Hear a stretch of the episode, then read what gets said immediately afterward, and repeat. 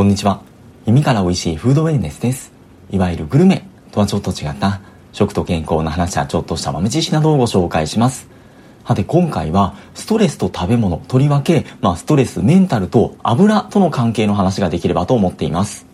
さてどうでしょうなんかイライラしてる時とか、なんかあんまメンタルが良くない時って、ついついドカ食いしてしまったりとか、甘いものとかお菓子とかに走ってしまう傾向ってありませんでしょうか？もちろん僕もしかりなんですけども、今ちょうど読んでいた脳の不調を治す食べ方っていう本の中では、メキシコの大学生を対象にした研究が紹介されていて、メキシコって行くとなんか楽観的な人が多そうみたいなイメージを持っていたんですけども、この調査結果では、その大学生の食生活が、まあ揚げ物とか甘い飲み物とか食べ物とかに偏っていて、結構悪い荒れている傾向が見られて、で、うつ症状を持っている人も男性で18%、女性で27%ぐらいいらっしゃったっていうことです。で、その中で特に男性よりも女性において、そのうつの傾向が高い人ほど、ファーストフードとか揚げ物とか甘いものをまあ食べている傾向が高かったっていう結果になっていて、うつ症状になりやすい人が、まあ心のストレス解消というか、まあそれに食べ物を利用している傾向があるんじゃないかっていう指摘をしていました。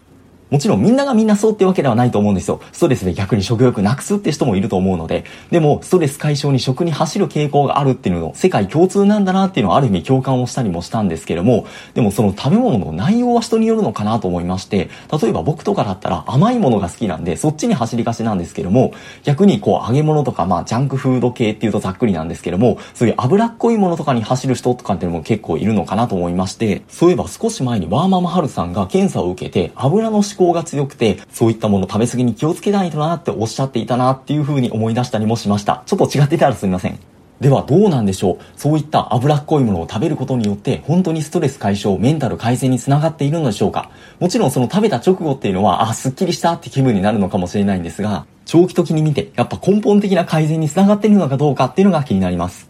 この点いくつか面白いなと思った話がありまして、例えば日本人会社員を対象に行った調査で、揚げ物の摂取頻度とうつ病に対する抵抗性というか、例えばその仕事で逆境とかに直面した時にストレスに対処する能力との関係を調べたってものがあります。日本の都市圏にある大企業って書いてあってどこの会社なのかちょっと気になったんですが、700人以上を対象にして調べた結果、揚げ物の摂取頻度が高い人ほど、先ほどのストレスに対処する能力が下がっていた。すなわち揚げ物をよく食べる人ほど、うつ傾向になりやすいんじゃないかっていう結果になっていました。従業員の食生活が仕事に対処するメンタルにも影響すると思うと、企業経営っていう意味でもちょっと考えさせられますよね。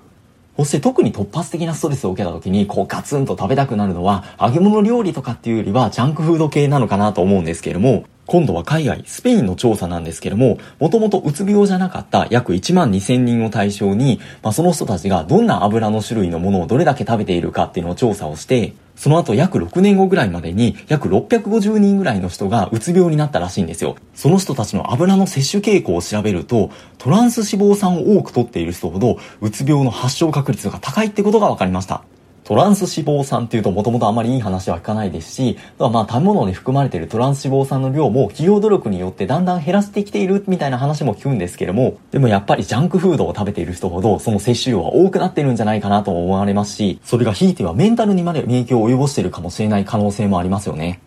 食べ物とメンタルの話っていうのは割とあって、でもその中でも油との関係ってあまり言われないと思うんですよね。でもやっぱり水分を除いて、まあ、人間の脳の60%は脂肪でできているとも言われているので、もちろん食べたものがそのまま脳の脂肪になるっていうそんな単純な話ではないと思うんですけれども、やはり取った油が影響を与えるってところはありそうですし、逆に言うと悪い油を良い油に変えたら逆にメンタルに好影響を与えるって可能性もありそうな気はしませんでしょうか？この点、メンタルとの影響っていう観点でよく出てくるのが、オメガ3脂肪酸っていうもので、特に魚に多く含まれていて、EPA とか DHA とかっていう言葉もよく聞かれるんじゃないかなと思うんですが、これがストレスのあらゆる側面に影響を与えるんじゃないかっていう話があるようです。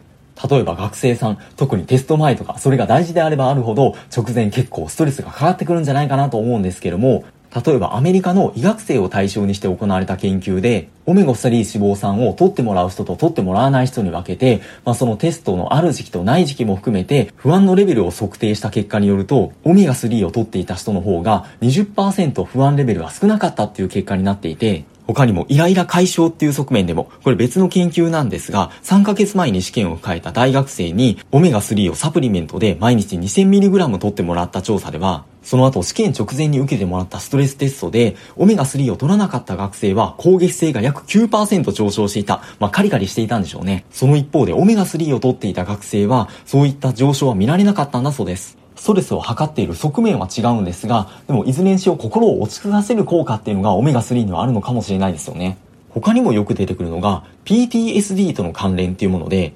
PTSD っていうと、例えば戦争から帰ってきた兵士の人とか、小さい頃に虐待を受けたりとかして辛い思いをした人とか、その強烈な恐怖体験とかトラウマになるような経験をした人っていうのが、その経験が終わってからもフラッシュバックみたいな感じで思い出されて、もう精神的に苦しみ続けるっていう風な症状なんですよね。ちょっとざっくりした説明なんですが、極度のストレスというか、まあストレスっていう言葉じゃ片付けられないぐらいのレベルですよね。この点、例えば東日本大震災の時に災害現地で派遣された災害医療チームを首都の対象にして行われた研究で、ぱり現地で激務だったとは思うんですが、それに加えて、まあ辛い体験とか辛い光景を目にしたっていうのがあって、その後メンタル不調に陥った人っていうのが少なくなかったそうなんですよね。そんな人たちに12週間オメガ3のサプリメントを取ってもらった結果では、みんなに劇的な効果が出たっていうわけではないんですが、その中でも女性において PTSD の症状というか、ストレスレベルの軽減が見られました。というのも、オメガ3脂肪酸って抗炎症作用があるっていうふうに言われていて、でまあ、特に強いストレスにさらされた時に、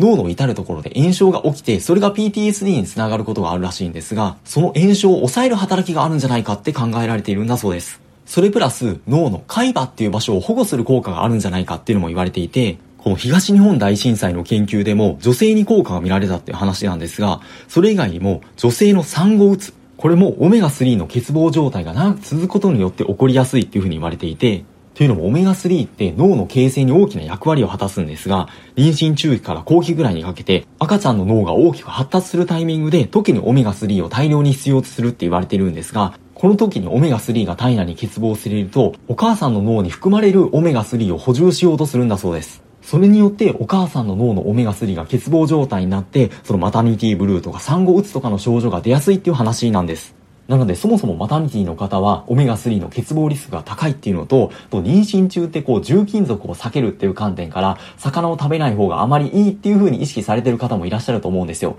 でもそれってあくまで食物繊維スターの上位にあるような魚をなるべく避けた方がいいっていう話で、魚自体を避けなければいけないっていう話ではないので、むやみやたらに避けすぎない方がいいのかもしれないですよね。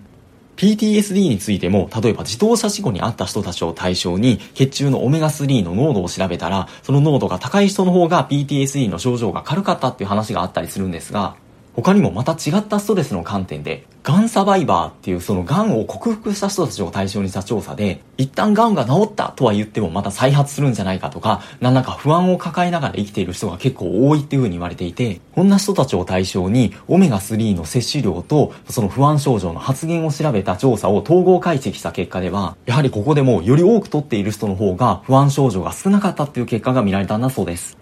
ストレスの抱えている内容とか程度は人それぞれだと思うんですが、その時に食べる油の内容、質によって、例えば揚げ物とかトランス脂肪酸だったら逆に悪くするかもしれないですし、逆にオメガ3脂肪酸の摂取量が多かったら、むしろメンタルは改善するかもしれないし、そういう意味ではストレスの付き合い方は、油との付き合い方っていうのも一つの側面としてあるのかもしれないなっていうような話でした。ところでこのオメガ3って、オメガ3の単に取る量だけではなくて、オメガ3とオメガ6脂肪酸のバランスが大事だっていうふうに言われていて、オメガ6脂肪酸を多く取る人は、オメガ3を多く取る人と比べて、うつ病リスクが4倍以上高いっていう調査もあるそうです。オメガ6とオメガ3のバランスの理想は、まあ2対1とか、まあ4対1とか言われているんですが、普通に油に意識しない食生活を送っていると、オメガ6脂肪酸の割合の方がはるかに高くなる。まあ10対1とか15対1とかっていう風に言われたりもします。でも日常生活でオメガ6脂肪酸の摂取量を減らすってなかなか難しいっていうふうに言われていて、その意味ではオメガ3脂肪酸の量を増やしてバランスを整えていくアプローチの方がいいんじゃないかっていうふうに言われています。